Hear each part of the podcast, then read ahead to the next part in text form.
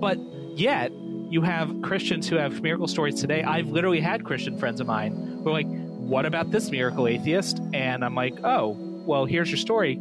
Have you checked it? Like, this guy says he was a doctor. Was he a doctor, or have you?" It's like, "No, I didn't. Like, I just read it, and here you go." Like, like they literally have the ability to fact check it in their hand, in the very thing they're using to tell me about it, and they still don't.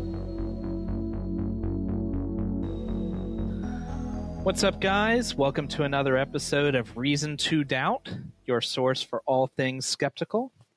Uh, this is Jordan, and with me, as always, is Jared. Say hello, Jared. Hello, Jared.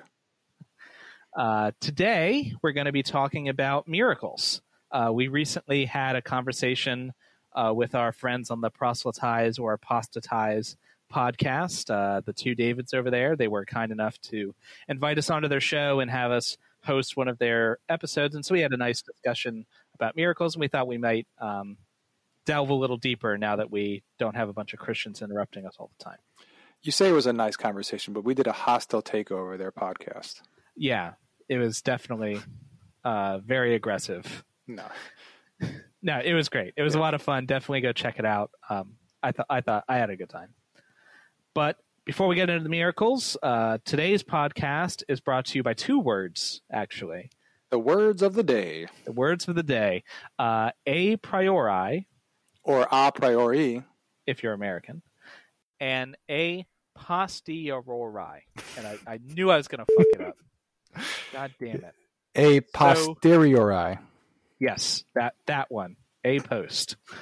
Uh, and so the, what these two phrases are, they're basically they they mean um, they're with or without experience, basically. Right, with or without experience. Something that you can know a priori or a priori is something you can know without experience. You don't you don't need to leave your living room to to know it. For an example of that would be that three plus three equals six. You can get it straight from your mind, just from logic, or that uh, you can't have a married bachelor because definitionally it doesn't yeah. work. Right. Uh, that's to contrast with the other one, a post, which, which you can only verify with experience. So a, someone could claim, for example, that Fred's house down the street is blue. There's right. no a priori a pri- now I'm screwing up the other one. A priori way to know. You have to go look. Right. Or if I told you my car was 17 feet long, you couldn't know that until you went and measured it and you had experience with it like. And even if say you said your car is 100 feet long right? So i'm like well there's no way because cars aren't that long right? That's still i'm using experience to know that. Right. I, I, didn't know that. I, I have other experience i'm drawing off of. I didn't get it just out of nothing. So the claims that we're going to be talking about today would fall in that latter camp a posteriori because they have to be verified. They're not true a priori. We don't know that they're true already, so we have to go verify them. Yes, and sometimes, well, as we'll find out later, we can't or don't or don't. Yeah, yeah. So, uh, in case you haven't watched the other video, uh, basically we asked them what their stance was on miracles, whether they thought they happened, and if they did, how can we know that it's a miracle? How can we distinguish between something that is miraculous versus something that's just unlikely? Yeah. And the two the two of them actually had different views, but Paulman's view, David Paulman's view, was the one I liked the best, which was essentially if there's a natural explanation, it's not a miracle. Full yeah. stop. Or go with the natural explanation first, basically. Yeah. And he also they also kind of had this view that which I was surprised at um, that most miracles have to have some sort of like meaning, like per like from God kind of thing. It can't can't just be something like silly, like I found my car keys, kind of a miracle. Like it has to have meaning that means something. S- some kind of religious, some kinds of religious context. Yeah, exactly. So like, I found the cars to my vehicle. It's a miracle. Wouldn't fit, but I was late to deliver a sermon and I prayed to find my keys and then I found them. Still wouldn't yeah. fit Poelman's, but that's yeah. the religious. You're uh, getting closer to a, a, miracle, right? Yeah, yeah, and and the fact that there is religious context in their opinion makes a miracle claim more likely. Right. Now, I don't know if it's just because we were having a conversation with them, kind of like an intellectual conversation on their podcast, but I would assume that most Christians wouldn't have the same definition of a miracle as they do. Um, yeah, I agree. Most Christians and myself, from my own experience as a Christian, it seems that a miracle to them is just an unlikely thing that's good that happened. Yeah. So if someone's cancer goes into remission after you pray about it, miracle. Or yeah. if Tim Minchin's fans' mother has her cataract fixed. Any. Tim Minchin fans out there? uh, yeah. Um, yeah, but uh, but also they would say that God is doing it. It's not just something unlikely. It's unlikely, and God is behind it. Right, right. Yeah. It's it's unlikely. Therefore, God reached down with his noodly appendage and caused something to happen. Yes. So that I think that's probably the more common view of miracles. Like if you just run into a theist on the street and ask them about a miracle story, you'd probably get something like that. Yeah. But why does this matter though? I mean, like why are we even talking about miracles? I know we said we had the podcast with them, but why do we bring it up? Because it was our idea to talk about miracles with them, right? Mm-hmm. So, but why does this matter? So, usually when I'm talking to someone about why they believe and what is it that convinces them that God believes, depending on the sophistication of the believer, we usually will start with something like the cosmological argument or uh, the teleological argument or other kind of highbrow apologetics arguments. But if we dig deeper, if we address those or set those aside or whatever, usually where it ends up after that is but miracles. But but God has intervened in my life and I have this personal experience and that's what lets me believe. Yeah. Yeah, I found that too. That it usually comes down to either faith or miracles um, being the reasons that people ultimately give for either a believing or b maintaining their beliefs.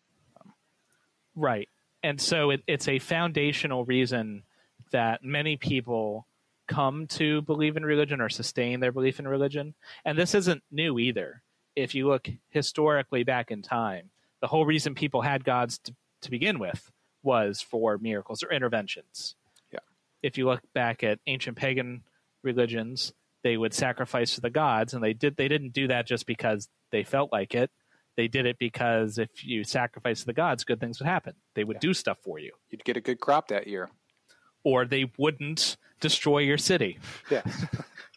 or they would if you're reading the Old Testament. You know, who knows? But you know, whatever. I mean, if you looked over your shoulder at the wrong time, boom, pillar salt. Yeah. Um, which which is super unfair. Like there is an explosion happening, right? Like you want to see it, right? Like, and I've seen explosions, and I would still look like yeah. I've caused explosion explosions. Yeah. yeah. Right. This is an ancient person who's never seen an explosion before in her life, and she dares to look over. Like, come on, man! You're gonna have all these fireworks, but nobody can look at them. What if she was like forgot her dog and she was just looking back to make sure the dog was coming? Like, you know. Or you're, you're running away from something. You're scared. What do you do? You look over your shoulder and look at it right? But she was told specifically not to look back. That's so true. Cool. She was she was told specifically. Therefore, it's totally yeah, fair. Totally fair. Boom, pillar of salt. And you can actually see that pillar of salt. Uh, I know someone who talked to somebody who saw it. So oh, it's still there. It's still there to this day. You can. I would have thought like some donkeys would have came up and like licked it nope. away or something. It's been supernaturally preserved, and I can attest to someone else attesting to it. Wow, that's pretty good attestation. So, there you go. It's a miracle. All right. So our definition of miracle, then we should probably kind of lay that out there. I think for us as skeptics and atheists, we're just going to go with the the definition that it's an extraordinary coincidence, you know, or or very unlikely event, kind of. Yeah. So a miracle to me would be some kind of unlikely or extraordinary event that is purported to have a supernatural cause. So someone just unlikely stuff happens all the time. And if nobody is saying that God did it, then that doesn't fit muster, right? Yeah. The the whole reason we're talking about it is because somebody somewhere is claiming that some kind of supernatural entity is causing it. Right. And before we go any further, like just to one other reason why we we're talking about this is because we like to examine the way like our thought processes and stuff. And if you're you're um your default is to go to miracle, then you may have a error in your thinking that you want to extract out and replace it with proper thinking. And so we're going to try to provide some proper thinking techniques for analyzing miracles. Right, because if you think about it, even if God exists, and even if he does in fact intervene in the world, surely not every miracle claim is true, right? Some of them are made up or wrong. Even if you think that every Christian miracle claim is true, and if you do, I'm sure, I mean, with some digging, you could find people who claimed that there was a miracle and later they were lying or something. But right. even if you you write all that off, I mean, you do you believe that every Muslim claim of miracles is true, or or Buddhist miracles? I mean, every religious tradition has miracles. So, I uh, no matter where you're coming from, probably there's some miracle claim that you think is false. And so the question is, why do you think that one's false? And then applying that same level of scrutiny or whatever right. to to your own tradition. You, you want to make sure you're not having special pleading or something like that for your own. right. own. Like these are the evidences I would re- I would be required, I would need in order to believe a Muslim who told me a miracle. But I have a different set of evidence if it is a Christian miracle because I like those better. Yeah. So that's the kind of that's the kind of pit I kind of like we want to avoid. I like the Muslim miracles better because I mean they do cool stuff like split the moon in half. I mean Moses part of the Red Sea, but Muhammad split the moon in half, so that's pretty right. Cool. And it's still split today. Yeah. Well, he put it back together. Oh, okay. cheese. That's why there's a cheese up there. Cause... Yeah. Uh, what would it take to convince us or to convince you? Well, to convince me, I would want uh, evidence. no, but I mean, I would want multiple attestations. So, like, I'd want multiple sources citing that this event happened. It would be nice um, if there was, like, let's say if it was a medical miracle, for example. Like, I'd want to have like doctors going on the record saying this is what happened. I want like records of the event, medical records before and after. Like, I don't know, like the whole the evidence should be proportional to the claim kind of thing kind of comes in here. I know that's a atheist trope at this point, but it is for a reason, you know. Right. Um, I think for me, it's it, it kind of would go in two phases because I'm not coming to the table with any kind of supernatural belief, right? Mm-hmm. So if you are going to use a miracle, first you're going to have to convince me that the supernatural exists. Sure. Yeah. Right. And so if you're using a lot of times miracles are used as the proof of the supernatural, right? And so that means that not only you're trying to convince me that this thing you're claiming happened happened, but also that it happened because of the supernatural layer, right? But you're trying to push a big rock up a hill. You you need to get the make sure you have a rock first. like, right. So for me, for me to believe that first miracle, it would have to be something that is impossible naturally. Because if it's possible naturally, then I don't need a supernatural layer to explain it. Right. Right. And so now once once you've convinced me through some form of evidence, perhaps a number of miracles that I'm persuaded on, and okay, I've bought the supernatural exist thing at that point, now that goes into my background knowledge. Now I have a different, you know, now the, the level of scrutiny might be a little lower because I already have accepted the supernatural exists, if that makes sense. They basically, you've only have to convince me of the miracle now. You don't have to convince me of the supernatural part because I'm already there. I think that's impossible. well, I, am not holding my breath either. Yeah. basically, where we stand now, it would have to be a thing that is impossible. There's no natural well, explanation yeah, but what I'm getting at is like you're, you're having a conversation with somebody and they tell you uh, that they had a miracle. You don't automatically say, "Well, prove the supernatural first. Like you're going to ask them questions about the well, miracle. Yeah, but yeah, yeah. I, I, but I, but I mean is what the questions I'm asking. What I'm going to be digging for is any kind of natural pathway. Right. So, and if there is any natural pathway yeah. at all, then that's all I need. So, so our first step is when we're asking or looking for evidence for miracles is is it possible that it could have happened by natural means? Right. Uh, because, and this shouldn't be controversial, even if you believe in the supernatural, right? Because uh, the most things that happen are natural.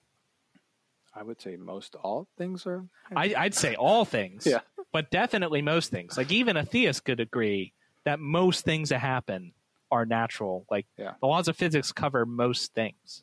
So if that's what happens most of the time, we should rule that out before we go to anything else. I think we're going to give some examples of miracles here in a second so we can kind of get an idea of what qualifies as a miracle for Christians. Because we did some Google searches just to see, like, you know, modern miracles and stuff like that. Uh, and we're using Christianity mostly because we live in America and most everybody in America is Christians. Like, if we were doing this in Syria, I'm sure we'd be talking about, you know, Muslim miracles, but we're not. So, so just kind of, I think, going a little bit of a tangent here, but I just wanted to talk about just miracles in general and like our own personal experiences with with in the times that we were Christian. Um, I think I would have said that anything that God did in the world was a miracle. So if God had gave me a funny feeling, that would have been a miracle because it went against like my natural disposition, right? So I'm in church singing, "Come on, funny feeling." Boom, I get it. Miracle. Um, but looking back on it now, I can realize that the, the, natural explanation for that is just I was around a bunch of people and, and feeling elated. You know, you had a you had a funny feeling. I had a funny feeling, which happens sometimes. I had an experience once. This wasn't a miracle. I didn't think it at the time either, but it, and I was Christian. But when I was a kid, like I don't know, ten maybe, I went to my aunt's church, and that church at the time, I guess, was super like charismatic because the the preacher was doing the whole like the power of Christ, boom, and people are falling over, you know? The power of Christ compels you. yeah, just like doing the slap on the head thing and people are falling down, right? And I was up there, I don't remember why, but for some reason I was in the lineup and he's doing it and he hits me. And so I fall down. Not because I felt anything. I was like, well, everybody else is doing it. I guess I'll do it, you know? Yeah. Like it was literally just it went in Rome. You know? Yeah. yeah. That's a miracle. Yeah.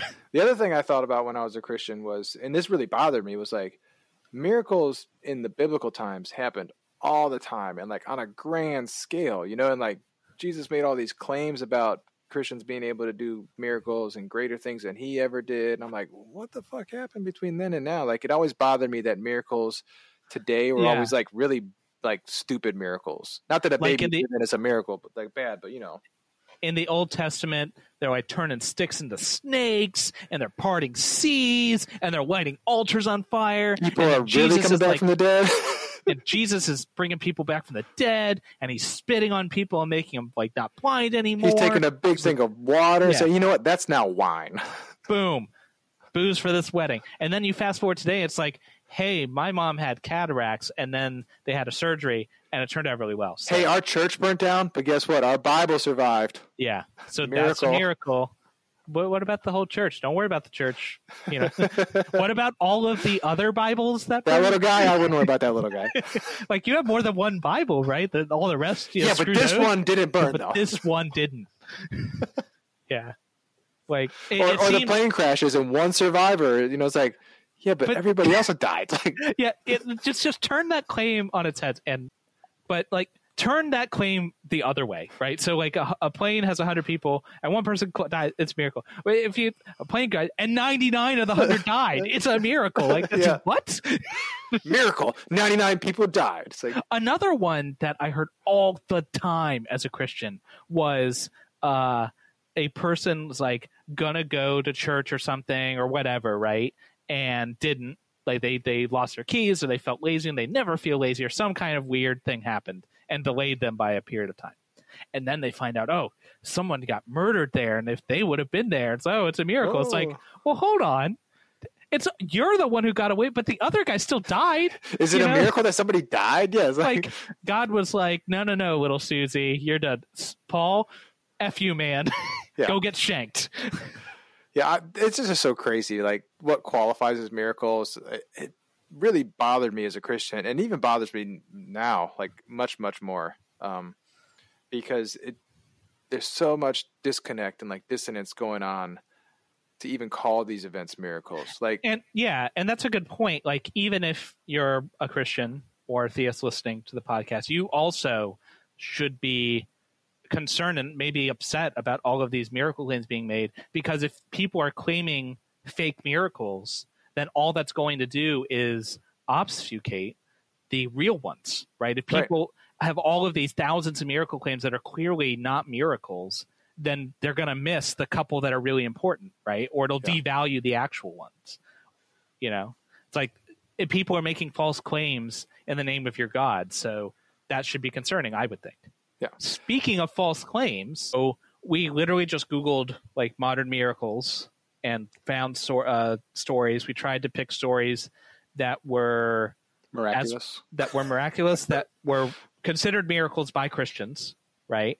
And that were attested in multiple sources, ideally ones that were also reported in secular sources. right. in So like a some news source or uh, Right. meet like maybe finding them with a news source was hard sometimes. We did find a couple or some sort of like article that wasn't a Christian website, basically. Right. So basically, and that would clear the first hurdle of this more likely, ha- like something happened. An event happened. Yeah, it wasn't just Right. somebody saying something happened. Yeah.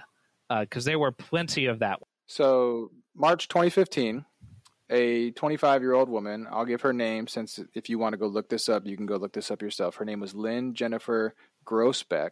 She, uh, she lost control of her car and landed uh, like over a bridge, like upside down in this icy river in Utah. And 14 hours later, first responders show up on the scene and they found her 18 month old daughter, Lily, still in her car seat hanging upside down ab- above the frigid water, right? Um, but the the miracle they say, well, they say that this whole event is a miracle that the baby was still alive. But the miracle they say is that when they got there, the police officers and firefighters report that they heard an adult voice yell, "Help me!" from inside the car. And then they discovered that this couldn't be possible because the young mother uh, likely died from the impact of the car and was down there for 14 hours. So the entire event, car crashed upside down, 14 hours. They get there on the scene and they hear "Help me" in an adult voice and then they find the child still alive in the car. Right. And so that's that's the version that is in the Christian sources. Is the date, the person, upside down, time, and then the voice. The voice is emphasized because that's the miracle part. Yeah. However, like we said, we went to secular sources too. If you go to secular sources, the voice part isn't reported. Like the, the, the fact that there was an adult voice heard isn't part of the time story, for example. They also have body cam footage, but to be fair, the body cam footage cuts in like right as they're getting Yeah. to the car. So I'm sure if you wanted to, you could do a Freedom of Information Act and ask for the body cam footage before. But like, right, Don't waste your probably, but whatever. It's what I found was interesting. So, natural explanations. What is a possible natural natural explanation for this? So, I think of a couple. So, first off, the most obvious natural explanation to me is that the whole adult voice thing didn't happen. So, you're saying that the police officers and firefighters who defend our country on a thin blue line are lying? Every single one of them are liars, and not only that, their mothers are prostitutes. Uh, no, so I mean, there's a lot of ways that this. Yeah. fir- first of all, I haven't seen a statement from the actual people there, right? True. And so we've got different sources reporting on this story. The more reliable sources don't include this piece of miraculous information. The further removed we get from those primary sources, the more miraculous stuff is being yeah. inserted, right? Embellishments could have happened. Right. So, And natural so, explanation is embellishment. right now, uh, just to be clear, before we go on, we are not saying that this is in fact what happened. What we're saying is here are some plausible natural explanations that you would need to eliminate before you could even hope to say it's a miracle. So one would be embellishments that the whole adult voice thing didn't happen. Mm-hmm. Another could be that they misremembered it. Now, we'll get into this a little bit later about memory and eyewitness testimony, but it's possible that the child, who's 18 months old and very well could know words help and me, those are pretty simple words, could have been yelling help me out of the car. And the, just in the heat of the moment, they heard it as an adult voice. Um, so we watched the body cam footage, there's it's a bridge. There's cars going over the bridge, making a lot of noise. There's running water was making noise. There are bystanders. There's up- like a crowd up a on crowd the, up on the top. Who knows? Maybe somebody up there is yelling "Help me!" and they hear it and think that it's coming from the car. That's all more plausible than Yeah. A, miraculous voice coming out of nowhere. right. So, and that's the key point. It's not necessarily that this happened. It's that this is a explanation that is more plausible than an invisible sky wizard caused a voice. Right. And Too bad the invisible sky wizard didn't stop the car crash to begin with. Yeah, and the other thing too is like I was thinking about this just now. So let's say that the invisible sky wizard didn't cause the voice to help me. Are the police officers and firefighters going to turn around and walk away with this car sitting in the water Like, oh fuck it, I didn't hear a voice. Just leave it. Come back later with a, yeah, a yeah record. that, that, that is a great point because so the miracle claims and the way that it's described in the Christian sources is like there's this car out in the middle of nowhere and Yeah, it's in the river. Nobody would Cops just happened it. to be walking by and they heard the voice Yeah. and went down and found it, which is not I what mean, happened. It is not at all what happened. Like there are people on the bridge looking at this car. Yeah. You know, and the, it's not like the cops are like wasting time. They're freaking out trying to Yeah, get they're to running car. to the car. Yeah, Right. So it's it's not like they're like, oh man, there's a car. Better wait two hours till a crowd shows up. You know, like. so Yeah, yeah, the the story is just completely implausible to begin with. But I, I think what's more more than likely what happened is this this Christian website, um, BeliefNet.com. If you're interested in going to it, um, and many many other places. But that's yeah, the one we're reading. yeah, this one we're pulling the story from, are trying to find stories that seem convincing and, and, and pulling at heartstrings. What's more heartstring pulling than a baby who could have died? Right. Speaking of And babies who could have died, yeah, uh, you're sensing a theme here. Uh, so this one comes at us from Brazil. A young baby. Yeah, well, I guess all babies are young. this one's Uh, really young, This one's really like brand new. fresh out of utero. Still got the new car smell and everything. Uh, Yasmin Gomes. Uh, G O M E S, by the yeah. way. G O M E S, and I hope I'm not mispronouncing it. But so the story, the story from the Christian sources is that a this woman is trying to give birth to the baby. The baby is I can't remember is she is she dead on birth or No, the like, baby's alive. Uh, well, I don't know from the Christian source, but I know from the medical source that the baby is born with vital signs. Right, right. So the baby is born, and something happens. I'm not really clear what exactly led to the death spiral, but somehow the baby's like dying, and they're trying to revive her. And uh, the doctor, whose name is Aurelia Philippak, Doctor Aurelia Philippak, uh, tries to revive this baby and is unsuccessful and pronounces her dead. Signs death certificate and everything. The nurse takes the baby, says she was blew over, she's completely dead, is supposed to take her to the morgue, but feels so bad about this baby being in the morgue, like for whatever reason she decides that wouldn't be right. So she instead brings her to the chapel. And then several hours later, the baby's grandmother comes to pick up the baby, and the baby's eyes pop open, and she begins kicking, and she's breathing, and it's a miracle. Now, the baby in this story is in a box too. Well, that's actually the, the discrepancy because from the Christian stories, usually they're, they're reported many different ways. Most many of the Christian sources had it just as I told you. If you read the Huffington Post, though, there's one important detail that's left out. The baby is died; she's pronounced dead. The nurse puts the baby in a box, closes it, and then puts her in the chapel. And then three hours later, the grandmother picks up the box, feels the girl kicking in the box, opens it up, and she's alive. That sounds like a miracle to me, man. I don't know. Yeah, I'm convinced. So, All right, thanks, guys. Uh, that's the last episode of the podcast. on You know- next episode, reason to believe. right? yeah. Um, So, a- and uh, we can go through the whole song and dance. There's- There's this one does have a lot going for it. I'll say this because there was a doctor present who name's signed, given. whose the name nurse- is given, Nurse right? name's given. and it's given in multiple sources, including some reasonably uh, reliable ones, and the, the most of the details are consistent through all these different sources. Uh, so and there's a lot going for this one. I believe I, I think it's enough that I can say this baby looked dead at the time. I think that's probably believable, right? Right. Uh, I don't think this one's completely made up like the most of the details in the car one, but there's still a lot to be desired here. So, for instance, the baby was being worked on, doing whatever doctor stuff, right? And then they put the baby in a box. Well, who knows what happened in the box? Yeah, the box is gone for three hours. You know, maybe the baby started kicking like boom right away. You know, What the the natural explanation, which is more prob- probable, is that the life saving measures that they took actually worked, and they prematurely announced the baby dead.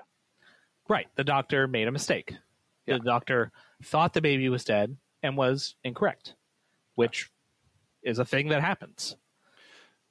so I mean, there's a couple of miracles that are quoted in these stories. One, the miracle that the nurse decided to take her to the chapel instead of the morgue, because if she would have took her to the morgue, they, I don't know, the baby would have not been alive. Like the, the, when they do the autopsy, I don't get that. Like, oh, this baby's alive, but we're still going to do an autopsy. Like, look, I was hired for an autopsy, and by God, there's an autopsy. Give me another body. I'm doing one right now. but don't worry, the baby's not dead. It's about to be. this one's like it's not as the other one is very easy to point to very specific things. I'm yeah. not a doctor, so I can't point to exactly, and I don't think anyone could even hypothetically because medicine's messy, right? There's mm-hmm. an entire name for the syndrome. It's called the Lazarus syndrome, and people come back to life, quote unquote. Not all the time. It's pretty rare, but it does happen. It's documented, and many times they have no kind of religious significance. They just were pronounced dead, and then boom, they're alive. You know. Yeah. Turns out we were wrong. How about that? Well, the way uh, the story works, though, is the, the story makes it seem like the baby was definitely dead for three hours. But when you read the story, the baby was basically unattended for three hours. Like, and, that, and that is a good point. Yeah, yeah. It, it's the way they they they phrase it. It looks like someone was like watching this dead baby decaying and going in rigor mortis for three hours, right. and then boom. In fact, in fact, in one of the sources, and I can't remember which one, but in one of them, like the baby's eye changed color. Yeah, that seems weird. Or or was that that was the one from Africa? Maybe.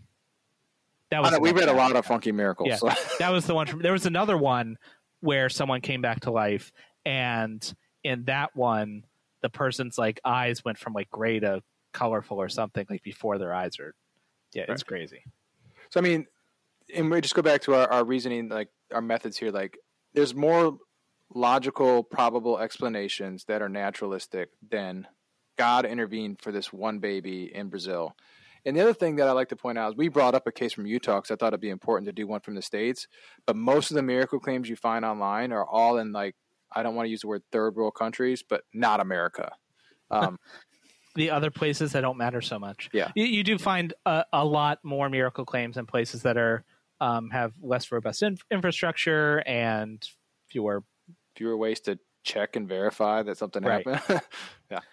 Um, so the point is again not that we know what happened with the wee baby Yasmin, but that I don't have to go to a miracle, a supernatural layer to reality in order to explain what happened. So this past miracle, we don't have a lot of like. Basically, we don't know, right?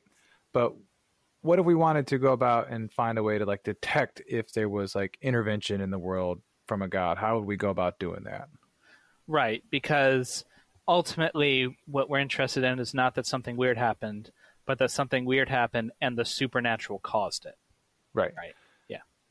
And so just I don't know is a great answer, but if you wanted to take it a little bit further, you know, maybe we could come up with a study or something, I don't know, to right. see if if God intervenes in the world.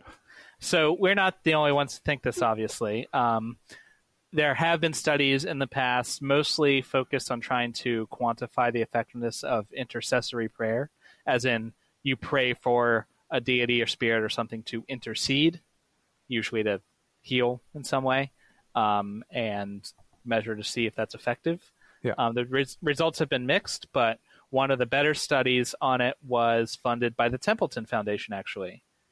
Which, if you're not familiar with the Templeton Foundation, uh, they're a Christian science organization. So the, the, Templeton Foundation has the Templeton Prize that they kind of play as like the religious version of the Nobel Prize, mm-hmm. and it's been granted to uh, like Mother Teresa and other important religious figures. Um, and to be fair, though, uh, it's not just for Christians. Even though the Templeton Foundation is a Christian yeah. organization, they've given their prize to like Hindus Gandhi and Buddhists. Yeah. Like yeah. So uh, they they are a Christian organization, but they're mainly seen to be interested in like advancing spirituality. Mm-hmm. You know. I think what makes this this study interesting though is that it is a religious organization setting out to try to prove religious or divine intervention so they funded a group of doctors, and um, the study that they published was published in 2006. Uh, the study of therapeutic effects of intercessory prayer in cardiac bypass patients by Benson Dusek et al. And essentially, what they did was they got a group of patients that were going to have this particular kind of surgery that had this health problem, and they split them into three different groups uh, randomly, you know, double blind and all that.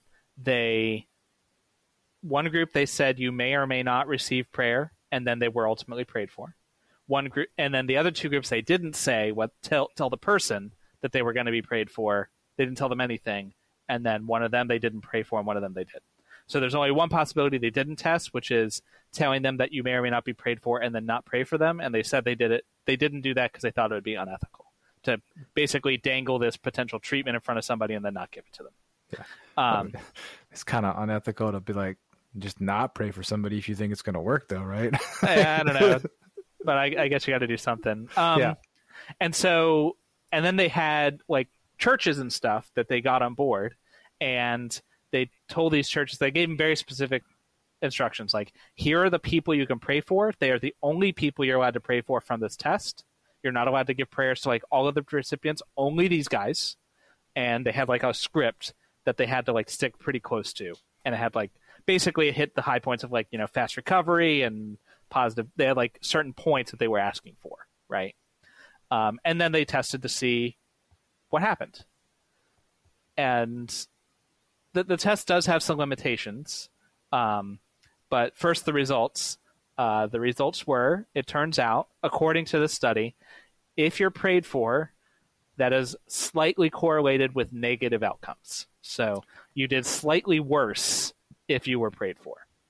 That sounds like the opposite of what you would want to have happen.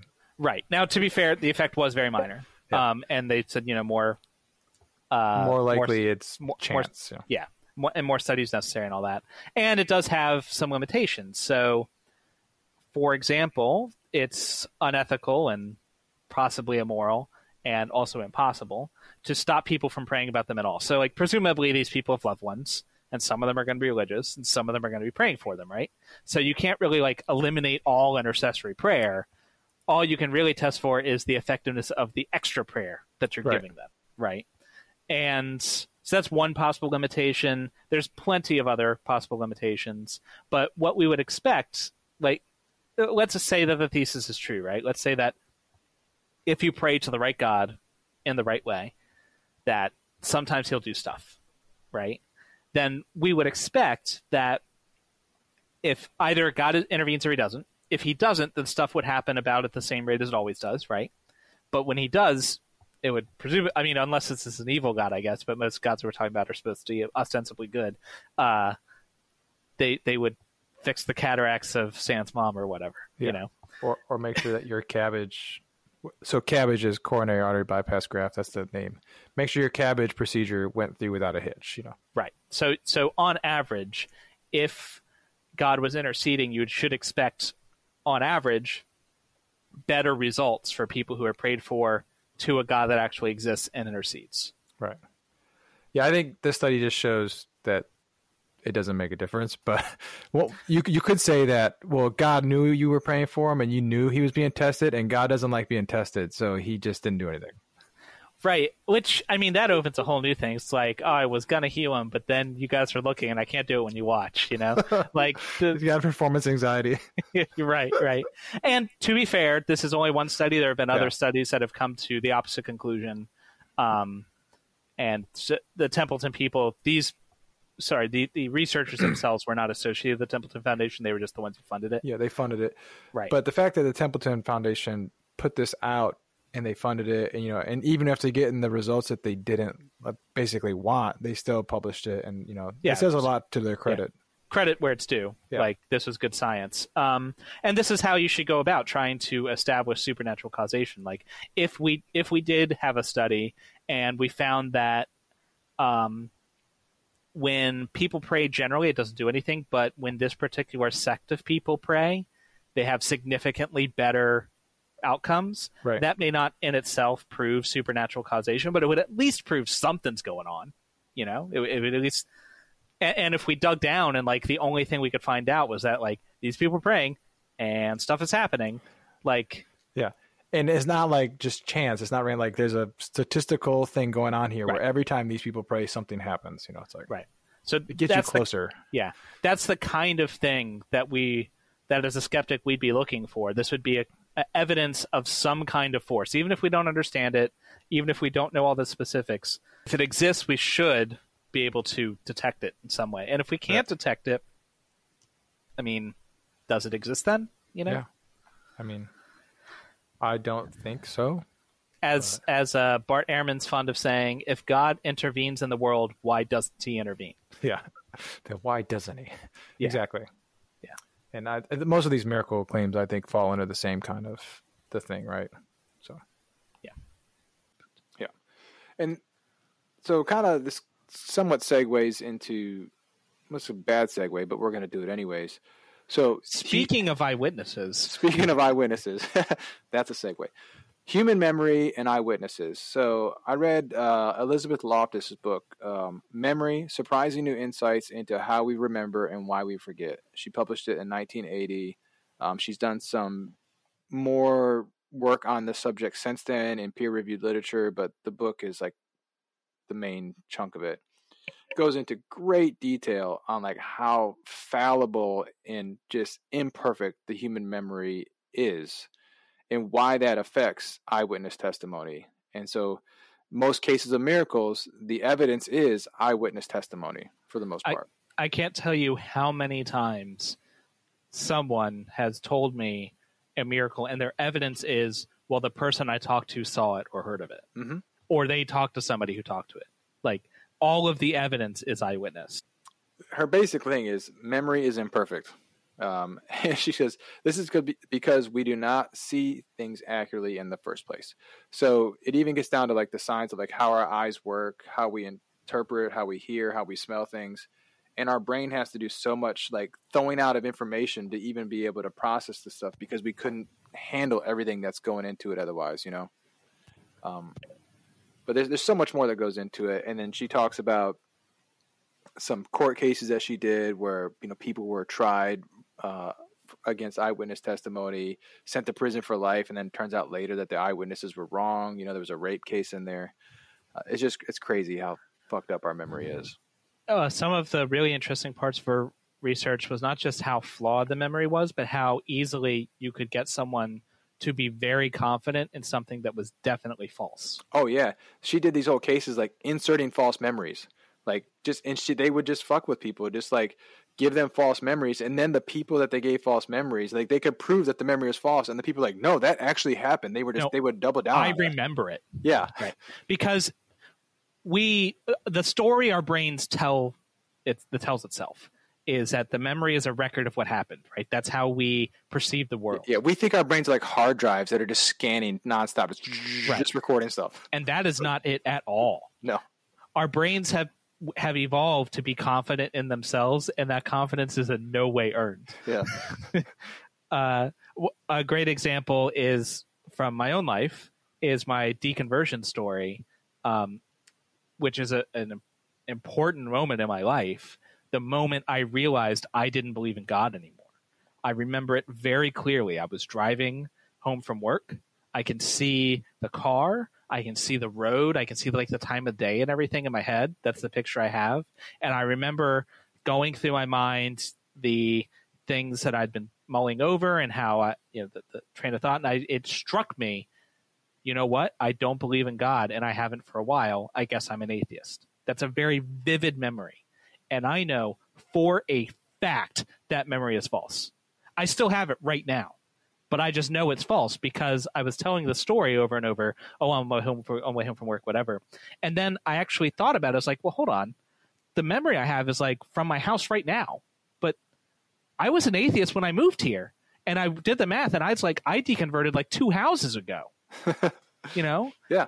and so what I think happened is I was telling the story, and and there was no image associated. I was just telling the story. Your oh, on my way home from work. gaps. Yeah, like- and then at one point, at some point, my brain was like, on the way home from work, I know where that is, and put in the image. Yeah. You know, but now it's it's freaking convinced. It no, my brain knows when that freaking thing happened, and it was over there, about 500 meters from where I'm sitting. what's messed up is that your brain knows, and your brain also knows that what it knows is not right. It's like, Right. Yeah. One part of my brain is like, this is what happened, and the other part is says you're a liar.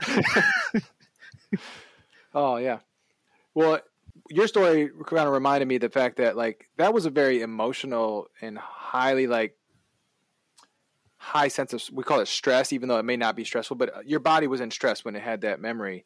And so what she, her study did was realize that people who are in high stress situations, and she uses the word stress to just mean like heightened emotion, when your body is in that, the memories are even more fallible than when you're in a non heightened state of emotion. And so, what's more heightened state of emotion than when a miracle is occurring, you know, like, or an accident? Your baby just died. Your baby just or, died, you know, or the baby you were working on just died. Your body's in a sense of heightened emotion, and therefore your memories of the events are I'm not going to say they're wrong, but they have the higher potential to record the information inaccurately. You also have the potential for groupthink and kind of the the emperor has no clothes sort of right. phenomena. Uh, case so take the the case of the the vehicle in the water. Suppose, for example, that we did know that the first responders now all report hearing this voice, right? it's uh, and again i'm not saying that this happened but this is the kind of phenomena that we know happened that when people tell these stories to each other it's like if one of them heard the voice or thinks they heard the voice then as the other people hear it they'll start incorporating those details into their story and right. now they'll remember it so the whole false memory thing yeah every time you access this memory your brain it's your brain doesn't like go pull up the file like a computer and then put it back your brain pulls it up with it, then puts it back. Yeah. So she goes into that in, in detail in her book about how every time we access a memory, we're changing it. Like, which I had, I struggled with because I thought I had like amazing memory. Like, I remember stuff from when I was like two years old, like three years old, stuff that, like, I, I remember things, but like, do I really though? I mean, right. I have a memory, but how accurate is it? And do so I... let's go back to this cops thing and the firefighters. Like, maybe this is just a hypothetical, but maybe what happened is one of the guys was like, "Did you hear a voice?" And the other guy, like, that's all he said. Like, "Did you hear a voice?" And then they're like, "Yeah, I think I heard a voice." And then their memories just boom. I definitely heard a voice, and then they right. slowly builds. You know, you can your minds can run with all of that. But. It's yeah. In fact, um, the whole you adjust memories over time as you access them is used as treatment. Like people with PTSD, for example, yeah. will uh, go. Th- they, they have like simulators that will intentionally trigger their previous memory, their previous stressful environment. They'll have the visual, sometimes they'll have sounds or smells, and they do it in a very calm place, right? Sometimes so, they give them drugs too while yeah. they're doing it. So you're calm, you're safe, and then you have this memory, and they do it over and over and over again, and so your brain is like it's kind of decoupling this bad memory from the bad situation. And that only works because our brains are so bad at inform- at, at remembering yeah. things. Yeah, I think that's that's pretty crazy how, how messed up our brains are. But when you think about it, too, just going back to like our original like thesis that what's more natural, like the natural explanation is the more probable, and the fallibility of human memory is pretty natural. like yeah, if there's one thing we know, it's that humans lie and humans are mistaken all the time. What should you do if you think that there's a miracle or someone tells you that there's a miracle? You hear a miracle claim. The first thing you should do is not believe it. Well, the first thing you should do is say, "Cool story, bro." Yeah. no, but like honestly, I would say like, "Wow, that's interesting, man. Like, I'd like to know more about it."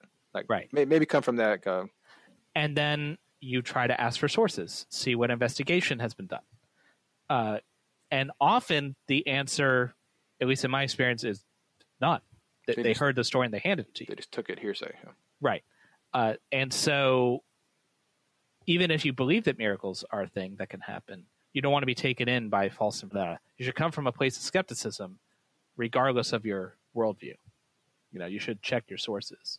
And humans are remarkably bad at that, which, I mean, we said this before in this podcast, but that to me completely destroys the entire uh, argument for the resurrection, mm-hmm. where they're like, well, uh, when Voddie Baucham's always like, these are written by eyewitnesses in the time of eyewitnesses, you know, yeah. when Paul's like, there were 500 people and you go check them right now, you know, 500 people whose names I'm not telling you. And where are they?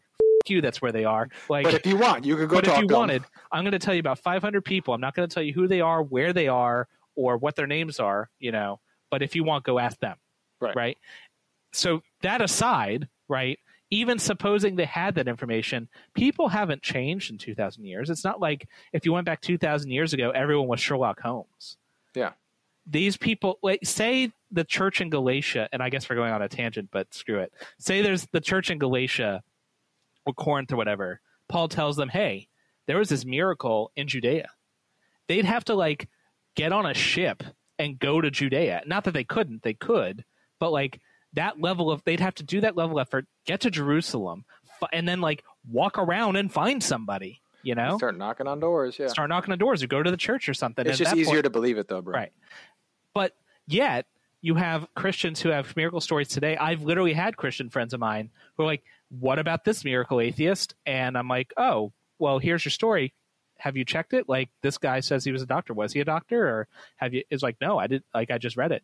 And here you go. Like, like they literally have the ability to fact check it in their hand, in the very thing they're using to tell me about it, and they still don't do it.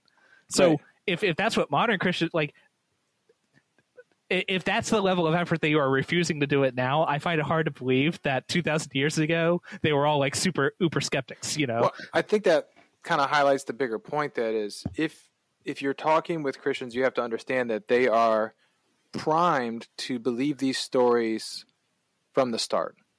They're they're not primed like we are to be skeptical of them. So, if somebody says that a miracle happened, one they already believe that miracles happen, and they have no reason to doubt that the person telling them the story is lying. Our job is to get them to realize that they do have reason to doubt, and uh, and, and ask a few more there. questions. Yeah, I see what you, You did like there. that? Nice.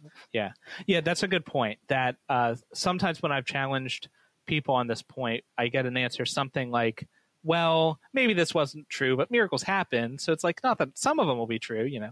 Yeah. It's kind of because they're coming at it from the idea that this miracles happen is an established fact, and so this one in particular miracle claim isn't that big of a claim because this is just a thing that happens. So, to sum it all up, David Hume said, A wise person always proportions one's belief to the evidence. And that's really all skepticism is. It's you have a story, cool story. What's your evidence? And if you don't have any, I don't believe you. It's that Yeah. simple. And it works for miracles, it works for aliens, it's the cure for all that ails you. It'll make you instantly the least popular person at every party. that's what I was gonna say. Yeah, use it sparingly because you will lose a lot of friends and family real fast.